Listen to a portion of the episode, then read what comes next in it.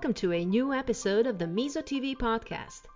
Today we sit down for a conversation with Dr. Rafael Bueno of the Harvard Medical School and Brigham and Women's Hospital in Boston, Massachusetts. We discuss with him the surgical approach to mesothelioma and how genetics impact treatment.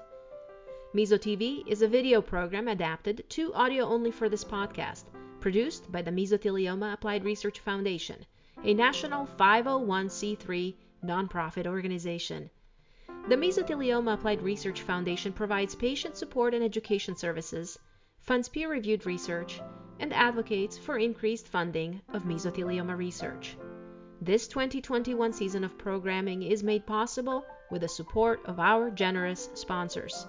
They are MRHFM, Belluck and Fox, Bristol Myers Squibb, Novocure, Merck, the Gori Law Firm, and Early Lucarelli Sweeney and Meisenkothen. Good afternoon, Dr. Bueno. Uh, thank you so much for being willing to join us in our latest episode of Meso TV. Thank you, Mary. Always a pleasure and good to see you doing so well. Thank you. Thank you. So, you know, we're very interested in hearing a little bit more about the International Mesothelioma Program um, at the Brigham. I know you've been leading this program for quite some time, and perhaps you could take us you know, through a little bit about the program itself, and then we can get into some of the pressing uh, issues in surgery. Oh, absolutely. I appreciate it. Thank you. So the program has been around for 19 years now. Uh, David Sugarbaker started uh, uh, for us, um, and that was based on the large number of patients uh, with mesothelioma around uh, the Boston and Massachusetts and New England area because we have so many ports and at the time uh, that it started, uh, the understanding of mesothelioma and how to deal with it, that was in the late 80s and the early 90s. And um, we had uh, Carol, uh, Karen Antman, who was an oncologist, Dana Farber at the time. She was interested in mesothelioma, and David Sugarbaker, who was a surgeon who was interested in mesothelioma. And and most people didn't know what to do with mesothelioma patient. They didn't have really have anything to offer. Uh, and it, it's a challenging disease, so they sent them all to us, and and and we basically over the years, David uh, and others in the group uh, took an operation that was previously reported and made it uh, practical and relatively safe in big centers. And um, we started collecting tumor specimens and we started learning about additional therapies like intrapleural chemotherapy and other treatments. And we started understanding more about the disease, the natural history of disease, and what happens with it. and, and, and we got a lot of other people involved, and it, it was more than one individual's practice. It was a team of surgeons, oncologists, radiation oncologists, pulmonologists, radiologists, uh, pathologists. Uh, critical care doctors and anesthesiologists. So it, it, things work much better as a team as opposed to a one-off uh, where there's only one person, and, and that's not the same. Um, right, and I saw as your program grew, you also included, um, you know, people from the uh, field of spiritual counseling and physical therapy and social work, and you know, you really now not only focus, I guess, on the disease, but on the person and on the impact surgery as well as the disease has on that patient. No, absolutely. Uh, so, so I was talking about the treatment part, uh, mm-hmm. and then the other part is the uh, support part for the family and, and, and the patients. And we had we've been very lucky with philanthropists who uh, donated money for a house that we have across the street from the hospital where people can come to be evaluated, to get treatment, surgery, or other things, and the family can wait around. Uh, and that just makes it possible for a lot of people who don't have sufficient funds to do that. And then the other part was the research. We did a lot of we did a lot of focused research over the years, and uh, and in fact, we this led to uh, the most impactful work was the genomic comprehensive genomic analysis of mesothelioma that we pu- published in Nature Genetics in 2016 and has since been validated and expanded upon. So, Dr. Bueno, could I stop you and could you explain what genomic medicine is? Yeah, absolutely. So, so, so cancer is often associated with alterations in our chromosomes and our DNA, which makes the chromosomes. And the tumor has, by virtue of being a tumor, has much altered uh, DNA sequences. And we're talking about mutations. And uh, every tumor has kind of a fingerprint. Uh, mesothelioma is not different. It has certain anticipated mutations plus additional less common mutation in an individual. And that lets us better understand the tumor, but more importantly, potentially identify ways we can attack the tumor by understanding its vulnerabilities. And in different cancers, there are different ways to do that. And you know, before you plan the attack, before you fix the problem, you have to understand the problem. And the genomic uh, and the genetics help you start fixing the problem. Um, I hope that's. Thank you.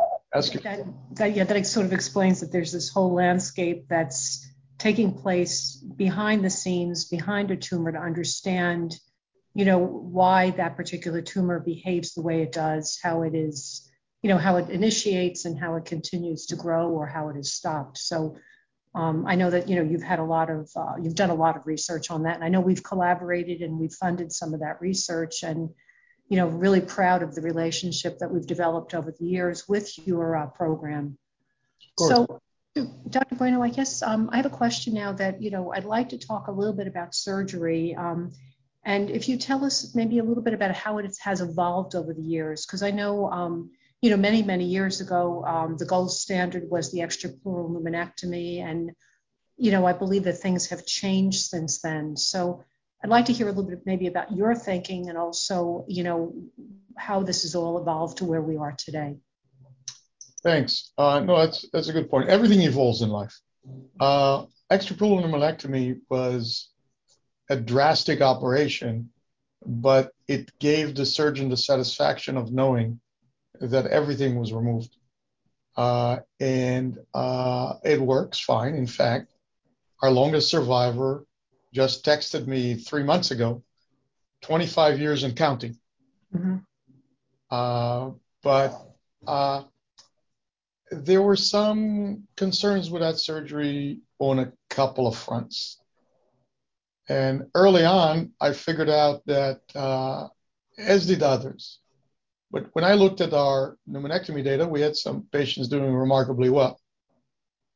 But I found that if you, and, and this is where it started to, in my mind, mm-hmm. erode a little bit.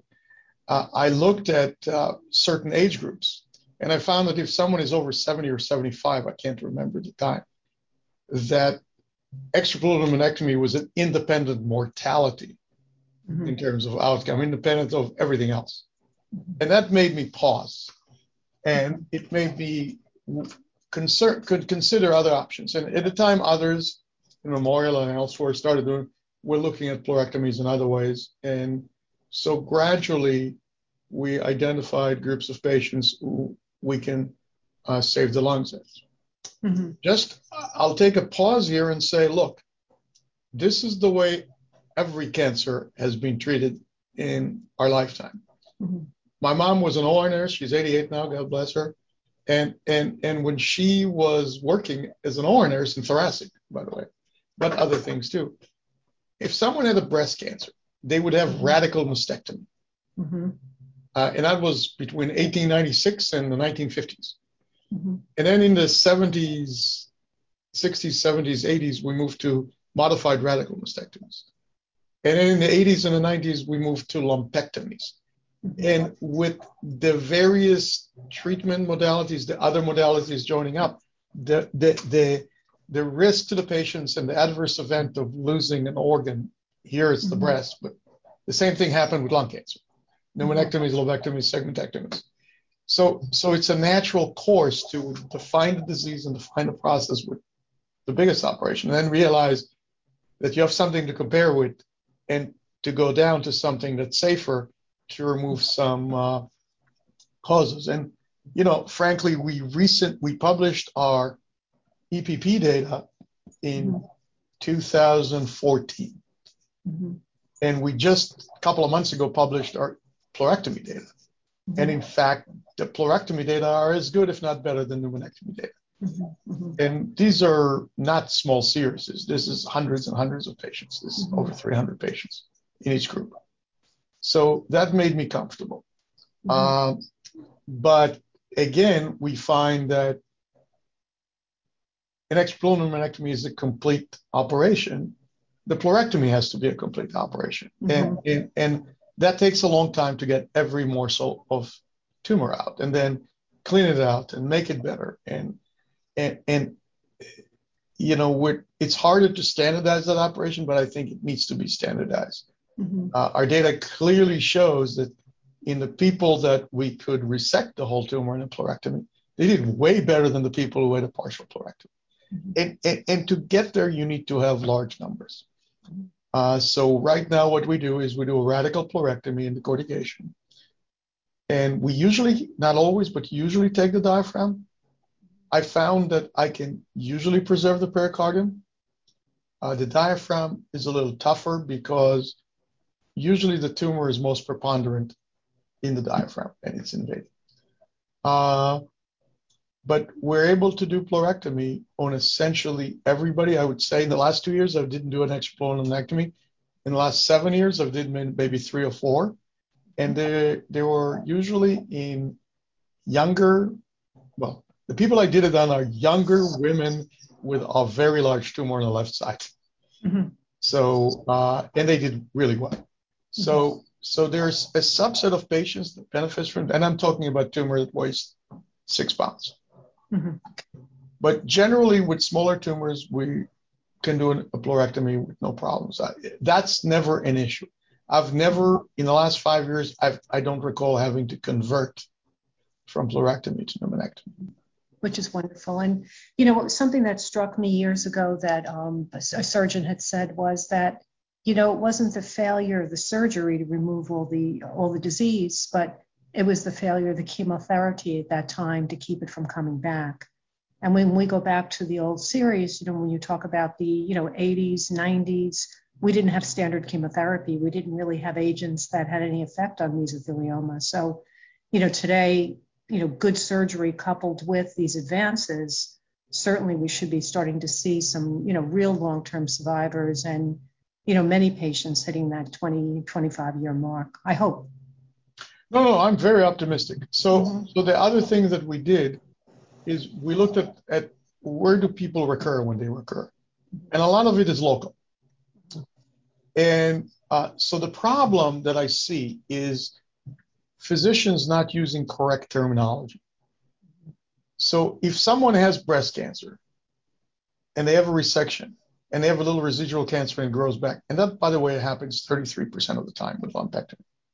Mm-hmm. Okay. Then you don't call it metastatic disease. Because the word metastatic disease scares people who now can read their report online. Mm-hmm.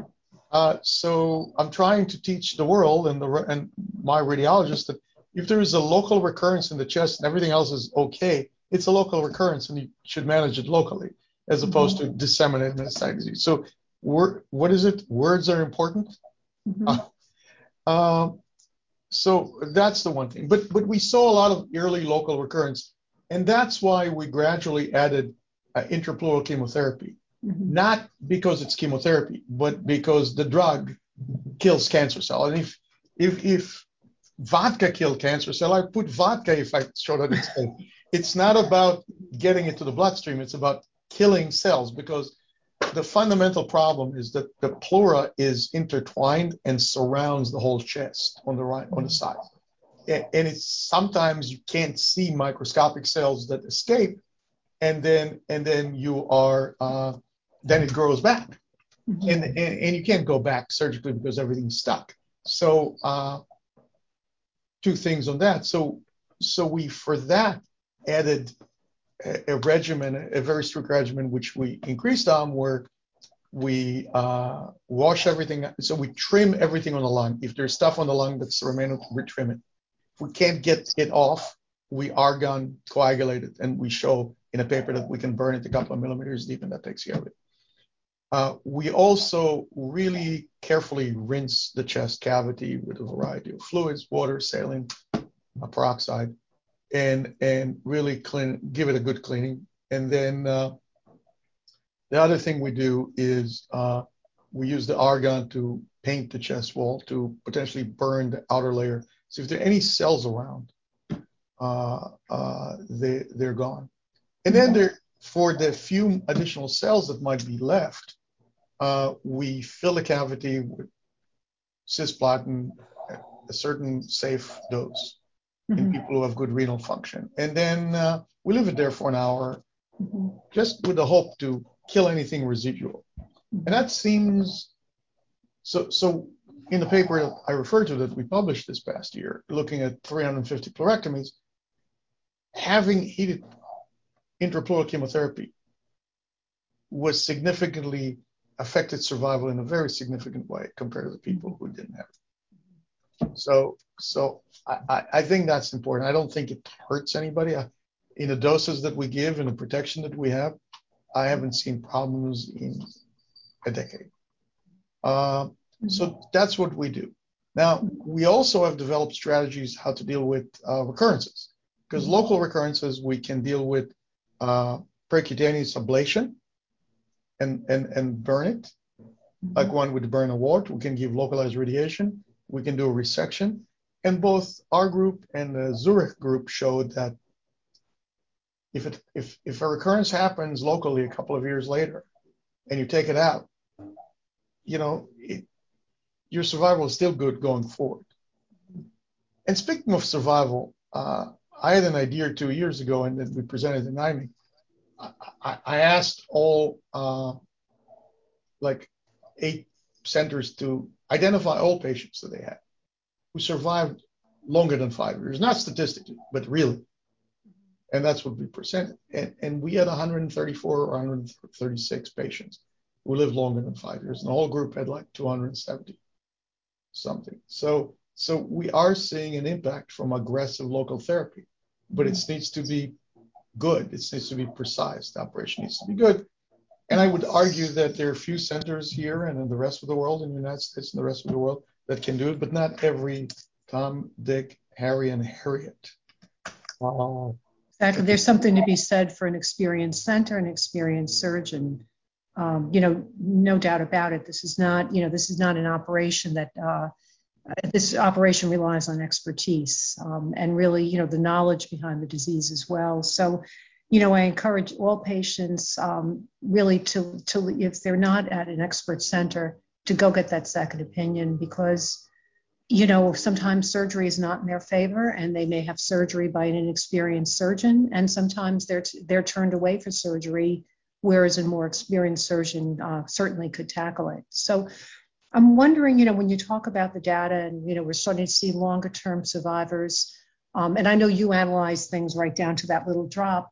Um, is there an impact now, and are you seeing a younger cohort of patients than what you had seen in the past? And does that affect, you know, some of the decisions we make, or would you say that you're still seeing, you know, the average age of a mesothelioma patient around 70 to 75? Well, uh, yes to both. Mm-hmm. Uh, but think about it as two humps on the curve. Mm-hmm. Uh, um, uh, I think we're seeing uh, the older population, mm-hmm. Uh, but we're also seeing people in their teens, 20s, 30s, 40s, 50s, and 60s with mm-hmm. mesothelioma. And many have asbestos exposures that they know about Mm-hmm. And some must have asbestos exposure they don't know about. And some have radiation. Some mm-hmm. of the mm-hmm. younger people had radiation for, let's say, lymphomas and other things. Mm-hmm. But uh, I, I think that there is asbestos in the environment that we're just mm-hmm. aware of. Yeah, I asked, uh, I had posed that question to Karen Antman, you know, a number of years ago, who, you know, you had mentioned earlier, and you know, Karen said to me that when she went through, when they were first formulating their first trial at the Brigham, they went through all the data sets at the Brigham, and she had many young patients in those early sets. Um, so she didn't feel it was as new a phenomena, but probably you know better di- you know better way of bringing people to diagnosis. Um, plus the internet, you know, uh, being able to get the word out and having patients seen at these expert centers. Uh, and that's perhaps why we, you know, are seeing, you know, some of these younger patients in addition to all the secondhand exposure. Yeah, I, I agree. I mean, I think we, see, and, and, and despite the the message that the incidence is going down, mm-hmm. I don't think it is. Mm-hmm. Mm-hmm. And I saw my first patient who was in New York City in September 11th, mm-hmm. uh, 2001. It's like he didn't have any other risk factors, but oh yes, there was. Uh, he was on downtown Manhattan, mm-hmm. Mm-hmm. and yes, there was dust. So I think that we have exposures that we're not thinking. And, and after all, I mean, they, when did they close the Quebec uh, asbestos mine? This was in the last decade. Right. Mm-hmm. So, so it's unfortunately it's still around us. Unfortunately, it's omnipresent. So we need right. to. And when we talk about not knowing, um, you know, how many fibers it takes to develop a mesothelioma, when we think about, you know, even the old water systems, you know, the pipes are lined. Many of the old pipes were lined with asbestos that, you know, remain in cities today. So as you said, I mean, you know, exposure is everywhere. We're all exposed to asbestos, but only a certain subset seem to, you know, have whatever it takes to develop this disease. And that's a good point. I'm not an epidemiologist, so I, mm-hmm. uh, I, I can infer from what I see, but that's about it. But mm-hmm. but I we do see younger people and we see older people, so we see the whole gamut. Mm-hmm. Uh, and uh, uh basically, uh, I agree with you. I think I think most as mesothelioma is the best documented uh, type of cancer that's known to be caused by an ex- environmental agent. So, uh, uh, you know, something's causing it. I don't. I don't. I think background mesothelioma is a misnomer. Mm-hmm. Uh, and usually you need some genetic predisposition, mm-hmm. and you need um, exposure, mm-hmm. and you need bad luck. Mm-hmm. Because, as I tell my patients, if everybody lived to 500 years, we'll all get something, mm-hmm. cancer. But but having the predisposition and the exposure and the bad luck is how mm-hmm. people get all kinds of diseases, but particularly uh, uh, environmentally caused diseases. Right, and I think you know we we've you know have discovered some genes that lead people to be more predisposed to developing mesothelioma, but you know again this is early in the field, and I presume that as time goes on, we're going to find more more genes uh, that make people uh, you know more susceptible to asbestos exposure and uh, developing mesothelioma. So um, I'd like to take a little bit of a turn now and talk to you a little bit about uh, some of the new trials that I've been seeing and some of the work that you've done uh, looking at uh, neoadjuvant chemotherapy, um, which is sur- which is chemotherapy prior to uh, surgery. So, could you talk to us a little bit about your interest in, in that area? So, so let me do two things. Mm-hmm. Uh, there are two types of neoadjuvant chemotherapy. Uh, the standard uh, chemotherapy is, is a problem in most cases, in my view, to be neoadjuvant because we know that cisplatin and Alimta, with or without uh, uh, bevacizumab, is only effective in 30 to 50 percent of the patients. And and what actually been published in several trials is that if everybody is pre pre-treatment candidate for uh, surgery, after chemotherapy, then uh, the chemotherapy is only effective 33 to 50% of the time, th- then what people have seen is that there's a whole bunch of people who went on chemotherapy in a neoadjuvant trial and progressed and they were not eligible for surgery. So until we have a really good test to figure out who's going to do well with chemotherapy, my way of treating patients uh, has been to stage them very, very carefully Mm-hmm. And if they have localized disease that's not invading anything and negative lymph nodes and they want and they're fit and they want to have surgery, I do surgery first, followed by chemotherapy. Mm-hmm. If they have some localized disease or localized po- positive lymph nodes, then I treat them with neoadjuvant chemotherapy because surgery for those patients is not going to help them. And those patients who respond, then they do well. Uh, uh, so that's how I do that. Now, in terms of trials, uh, we we still have to finish the manuscript, but we've done one of the first uh, window of opportunity trial, and and that's taking a promising drug and and doing basically a phase two trial. And basically, we did it a couple of weeks of of defactinib. I don't think that's a secret. That's on. Uh, we presented it and and published it uh, in an abstract form and presented it. So so we did defactinib because it was uh, a promising drug cell line, and we got a biopsy before. We get treatment for two to four weeks in, in several arms, and then we did surgery. And A, we showed that we could do this kind of stuff, and, and we can get a biopsy before and after and learn about it. And B, uh, we actually had a couple of amazing responses. Mm-hmm. And one patient, which sticks in my mind, had pleomorphic mesothelioma, which is not a good thing. Mm-hmm. Uh, we did the sur- we did the treatment. He had a good response. We took the tumor out. He didn't want to get chemotherapy after surgery. And that was six years ago, and he's still fine. Mm-hmm. So something happened mm-hmm. to that patient. And there are a couple of other patients like that.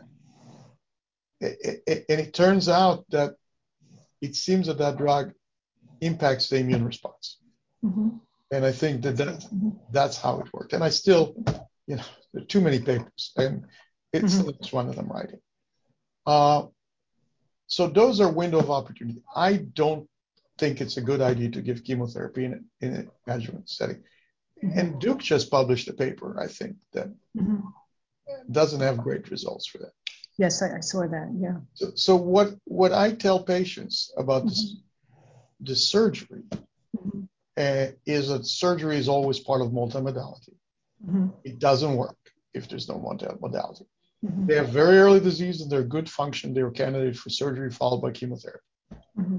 If they have moderately advanced, locally advanced disease, like we discussed lymph nodes or chest wall involvement, I recommend neoadjuvant therapies, restaging, potential surgery. Mm-hmm. And then if they have disseminated disease, then they need immunotherapy or, or chemotherapy mm-hmm. and not surgery and maybe palliation. That's how I classify things without getting into too much mm-hmm. Okay, and then um, you know when, when you do the inter, uh, inter you know operative chemotherapy, um, do you have problems then with scar tissue and being able to go back in for a local recurrence? No, because the local recurrence, uh, uh, it, so let me stop. There's mm-hmm. always scar tissue after a pleurectomy if mm-hmm. you do it correctly, because mm-hmm. you take out both the visceral and parietal pleura. So the mm-hmm. lung always has little holes that you do the best to close, and then it's always stuck to the chest wall. Mm-hmm. And it's not just mesothelioma, it's other cancers. There's always adhesions. Mm-hmm. Uh, uh, so going back into the actual lung or chest inside is mm-hmm. very hard, probably not a good idea. I tried it a couple of times. Not a mm-hmm. good idea for maybe someone better than me can do it. But a lot of the local recurrence are on the surface and you can get to the surface. Mm-hmm. And it turns out a lot of local recurrence, and, and I think we put in our papers, and so did the Zurich group, are lower down because some stuff remains just slipped in past the diaphragm. So that mm-hmm. it's on a lower rib cage, which is over, not over the lung, and you can take care of it. You can go in for that, no problem. Thank you. Now, now we did. I, I don't know. Have you have you seen our JTO paper? It just is on, online, but it's not it's not completely published, but it's online. So the the thing, if you haven't seen it, you can look it up. It's on, it's free online. But mm-hmm. uh, what we worked on for the last 20 years is to define uh, who's a candidate. Yes, I saw that. Yeah. You saw that. You like? Did you did you go on the website and play? With I did. I did. Yeah. Cool, isn't it? Very. It's you know this is what we need to do. Yes. To understand. For the U.S. government and the NCI, we're doing stuff that's relevant. Mm-hmm. So, so, no, I mean it's a good thing. So mm-hmm. so so basically the, the fundamental issue for me with mesothelioma has been that we haven't been able to appropriately stage it preoperatively. Mm-hmm. mm-hmm. And, and, and we put people on clinical trials and we're comparing apples to oranges and not and then we get we're surprised that we get fruit salad as the result. Mm-hmm. And and and I think that we have to use the biology and all the tools that we have in a simple way to say this is your risk group, this is your risk group, this is your risk group. Mm-hmm. This is your risk of having surgery in terms of this is your predicted survival. Mm-hmm. And, and, and, so this is good for the doctors, mm-hmm. good for the patients, but it's also good for clinical trials. Mm-hmm. Because if we say, okay, we can do this test on you, looking at your CAT scan blood test, this is your risk group. That if you put patients and stratify them by that, then you can easily get meaningful results because that's what we've done in every other cancer. Mm-hmm. I, I, I, mean, I mean, why should mesothelioma be different than other cancers? Mm-hmm. So, so my hope is that this will is simple enough to enable everything.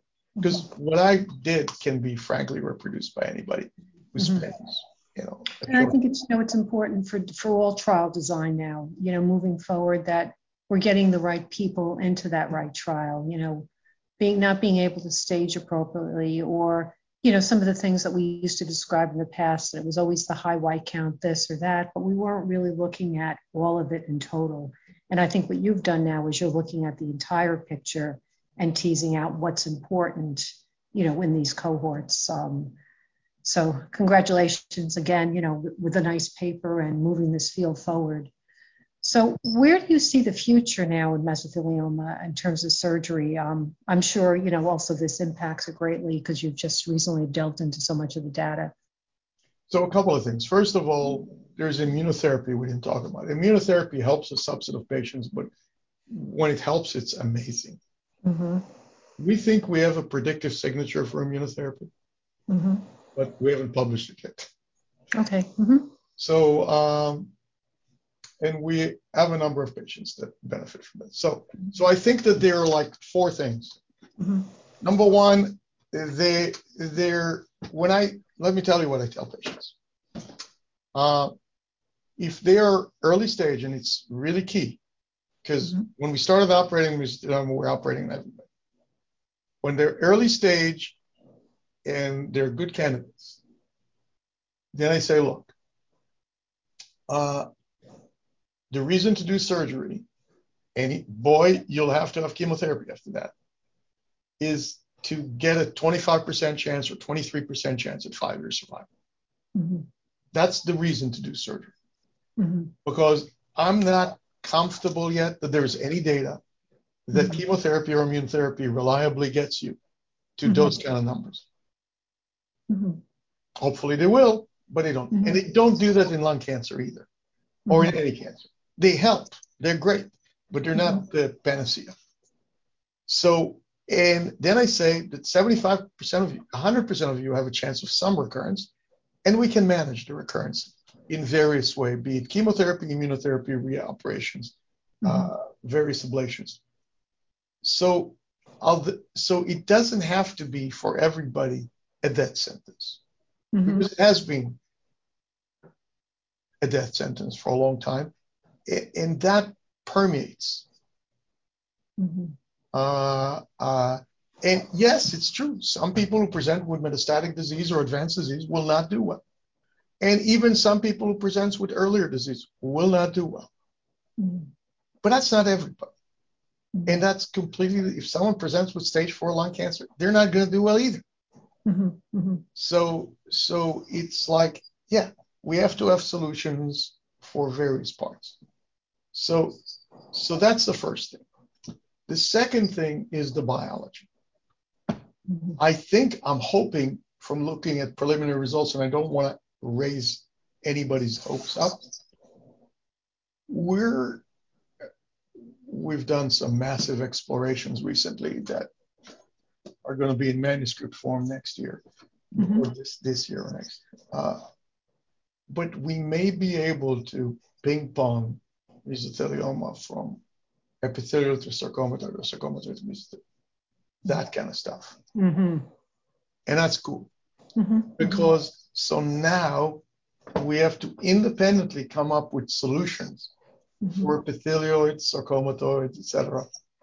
And then when we have the solutions for the best solutions, then we put push the cancer to one side or the other and then treat it. You see what I'm saying? I understand what you're a novel concept, Mhm. but it's cool. And maybe it seems to there are hints that that might be possible. I was just recently reading a paper from your institution that led me to be start to think in that direction as well.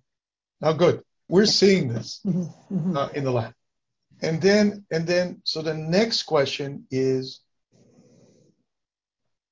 so how you ping pong people and how you play with the immune system is Mhm. independent and separate with how you Mhm. treat Mhm. the buckets, and that's important to understand. So uh, what we're what I'm thinking about. So we published a couple of papers on uh, things to do with NF2 mutations and other mutations. Mhm. Uh, and I believe that there are metabolic solutions to certain subsets of patients based on genetics. Mhm. And it's not going to be tyrosine kinase inhibitors, which the oncology world is enamored with because they work nicely, but they're limited. So Mhm. not everything is a tyrosine kinase, unfortunately. Mhm. But there are metabolic ways that we can treat patients. Mhm. And we are identified several types. And Mhm. now it's the slugging, uh, the slug to get get it to the patients. So Mhm. that's our hope. It takes too long, unfortunately. But but so much have work that goes in. we have paths forward now that we didn't have five years ago, ten years ago. Mhm. So which is So I mean, I, I think you know the statistics are being rewritten daily. Uh, you know, with all these new advances, and you know, patients who we would have said there's no chance. Many of them today are you know living good lives. You know, some of them with mesothelioma, and some of them with it significantly knocked down. So it's always that eye on the future, and you know, turning to researchers like yourself and you know the major institutions who not only have clinical programs but research interests that are strong, you know, they're strong for mesothelioma. So, Dr. Bueno, is there anything that you'd like to bring up that I did not ask um, before we conclude the interview? a couple of things. So number one, I want to emphasize Mhm. 23% of mesothelioma patients with aggressive treatment are alive in five years. Mhm. Now that's better than pancreatic cancer. Mhm. So maybe that means that we can start talking about cures Mhm. and we can stop saying that it's all palliation, it's all partial resection, Mhm. because I think that does harms to patients because it lets people do sub substandard surgery. It Mhm. lets people tell people that you're hopeless. I mean, I actually part of my education is when you go to another doctor or to another state, if you have a head cold, they'll tell you that you're dying from metastatic mesothelioma. Mhm. And, and so call me. Some maybe you are, but there's a good chance you're not. So so we need our problem is a public relation problem. Mhm. Uh, uh, yes, it's bad cancer, but we're better, and we actually have. That's why I suggested that paper that we have Mhm. 276 patients who lived longer than five years in the world. Well, that's not a large number, but it ain't zero. Mhm. Mhm. And I think that I'm not purporting that we can cure everybody, but I'm just saying some people do well, and it's a real number. It's not a pretend Mhm. number. And I'm challenging the medical oncologist to identify those patients that they might have that and count them and and that that survive longer. Mhm. So that's number one. Number two, I want to make the point that staging is critical Mhm. uh, in mesothelioma, and, and mesothelioma is being maltreated by the world for not insisting on accurate staging before treatment. Mhm. Um, and uh, the third thing is is there are centers around the country and around the world who specialize in this. Mhm. So uh, both physicians and healthcare providers and patients need to at least know about it. We don't always succeed. Uh, we don't cure everybody, but we try harder and we have better outcomes. Mm-hmm. Thank you. And, you know, I think this message of hope also, um, you know, prevents patients from going out seeking those, you know, phony baloney cures and those crazy diets and those pills and, you know, wasting precious resources um, because they've been so turned off by the medical profession. So I think, you know, uh, to get out of bed in the morning, you have to have hope.